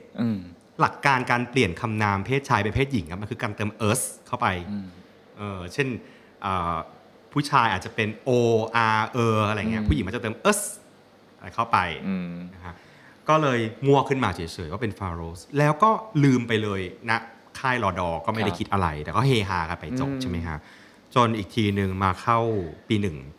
มันมีงานรับน้องก้าวใหม่ที่ทุกคนต้องเขียนป้ายชื่อเราก็ด้วยความที่ก็เพื่อนชื่อเราชื่อจริงเราสั้นอ่ะชื่อนัทก็เขียนนัทนั่นแหละพี่ที่เป็นคนแจกบัตรก็บอกไม่ได้น้องมีนัดประมาณสิบสองคนแล้วตอนนี้ก็เลยบอกหนูไม่ติดค่ะซ้ำได้ก็ไม่เป็นไรเลยฉันก็ประเทศนี้มีนัดมีเรียเขาก็ดังอ่ะก็เก๋อ่ะไม่เป็นไรเลยก็บอกในหนูสะกดแบบชื่อจริงยากๆให้ดูได้เขาบอกอย่าเลยเปลี่ยนเถอะพี่รุ่นพี่คนนั้นจำไม่ได้แล้วคือใครแต่เขาดูแค่ขยอให้เปลี่ยนชื่อมากเลยอยู่ดีก็ก็ถามเขาว่าเอาแปลกแค่ไหนอะคะเขาบอกเอาแปลกแบบจำได้เลยอะก็เลยนึกถึงตอนไปรอดอนั่นแหละว่าก็เขียนคำว่าฟาโรสลงไปเท่านั้นแหละค่ะเราไม่เคยรู้เลยว่าอันนั้นน่ะคือป้ายที่จะแปะเราไว้คนในมหาลัยในคณะอื่นๆก็จะรู้จักเราในนามฟาโรสแล้วก็ พอปีสี่ได้มาทำกิจกรรมมาเป็นประธานเชียร์มหาลัยอีกเพื่อนก็เชียร์ว่าใช้ชื่อฟาโรสไปเลยมันเก๋ดีมันแปลกดีนั่นแหละค่ะมันก็เลยเหมือนเป็นชื่อที่ตอนเกิดขึ้นเนี่ยมันไม่ได้ตั้งใจจะเกิดแต่ดูเหมือนกับว่ามันไม่ยอมสละไปจากเราเลยอ่ะในทุกๆโอกาสมันเหมือนอยากอยู่กับเรามากเลยณวันนี้ก็เลยโอบรับมันไว้ว่าเราชื่อฟาโรสพ่อกับแม่ไปเที่ยวสิงคโปร์แล้วแม่ก็หยิบพวงกุญแจให้ลูกหยิบตามตัวอักษรย่อค่ะเขาก็หยิบ N ขึ้นมาอย่างเงี้ยพ่อก็ตีมือแล้วพ่อก็ F สิ มันไปขั้นนั้นแล้วอะทุกวันนี้ก็เลยรู้สึกว่าโอ้ก็ก็เก๋ดีแล้วก็ดูมีความยูนิคที่ทุกคนก็ก็ก็รับได้แล้วเอนจอยกับชื่อนี้ก็เลยรู้สึกว่าน่ารักดีอีกอย่างฟังดูแล้วฟังดูแล้วมันเป็นยูนิเซ็กซ์ใช่ไหมคะมันดูมันดูผู้ชายก็ได้มันดูผู้หญิงก็ได้มันดูมันดูเหมาะไปตัวเรามากเลยอ่ะคือเขาบอกฟาโรสปั๊บคือเรื่องอ่ะอียิปต์เนาะอียิปต์เป็นการเดินทางไปต่างประเทศฟาโรเป็นเรื่องประวัติศาสตร์ฟาโรสตัวเมียมีเรื่องเพศมันเกี่ยวข้องมีความเป็นคุณแม่นี่แบบโหชื่อนี้มันเป็นทุกอย่างรวมทุกอย่างของฟาโรสเอาไว้ชัดๆนะพี่ก้องฉันไม่เคยคิดเรื่องนี้มาก่อนเลยพี่ก้องเป็นคนแรกที่อธิบายมันออกมาจริงพี่ว่าใช่ใช่มากๆฮะแล้วก็รู้สึกว่านั่นแหละเราจำฟาโรสว่าเป็นนักประวัติศาสตร์ที่แบบโอ้ยไม่ไม่ค่ะไม่ไม่ไม่ไม่คิดตัวเองเป็นนักประวัติศาสตร์เลยคิดว่าโอเคเป็นนักถ่ายทอดแล้วกันนักสื่อสารพยายามเล่าเรื่องซึ่งก็พยายามอยู่นักประวัติศาสตร์เขาต้องคิดอีกแบบนึงเขาต้องพิสูจน์หลักฐานต้องอะไรเงี้ยคิดว่าเรายังไม่เป็นถึงขั้นนั้นฮะโอเคงั้นมาถึงคำถามสุดท้ายปิดท้ายรายการของเราวันนี้นะฮะฟาโรสนะฮะคิดว่าถ้าจะให้แนะนำตัวฟาโรสว่าฟาโรสในวันนี้คือใครจะบอกว่าเขาคือใครครับโอ้โหเป็นคำถามที่ตอบยากเพราะไม่เคยคิดว่าจะต้องนิยามตัวเองว่าอะไรขอตอบด้วยเสียงนี้แล้วกันนะฮะสวัสดีทุกคนนะคะคุณอยู่กับฟาโรสและนี่คือจบคิดว่า ดีไหมคะดีฮะใช่ใช่ทุกคนจำฟาโรสจากเสียงนี้นะขอบคุณมากดีใจมากค่ะขอบคุณมากครับผมก็ทั้งหมดนี้นะฮะคือชีวิตของฟาโรสนะฮะคนที่ทำงานการศึกษาเนาะเป็นนักกิจกรรมทำกิจกรรมต่างๆมากมายหัดเล่าเรื่องผ่านการเป็นครูสอนพิเศษสุดท้ายกลายเป็นนักเล่าเรื่องมืออาชีพโอ้โหมืออาชีพเลยล่ะครับขอบคุณนะครับทุกวันนี้ก็มีผลงานต่างๆให้เราชมและฟังมากมายนะครับคุณฟาโรสนะครับขอบคุณคุณฟาโรสขอบคุณพี่ก้องด้วยนะครับขอบคุณทันเดอร์คลาวด์ที่ให้เกียรติด้วยนะครับครับผมอ่ะวันนี้รายการของเราเวลาหมดลงแล้วนะครับกลับมาพบกับรายการ Coming of Age ได้ใหม่นะครับทุกวันอังคารนะครับวันนี้ผมกับฟาโรสต้องลาไปก่อนครับสวัสดีครับสวัสดีครับติดตามเรื่องราวดีๆและรายการอื่นๆจาก The Cloud ได้ที่read the cloud dot co หรือแอปพลิเคชันสำหรับฟังพอดแคสต์ต่างๆ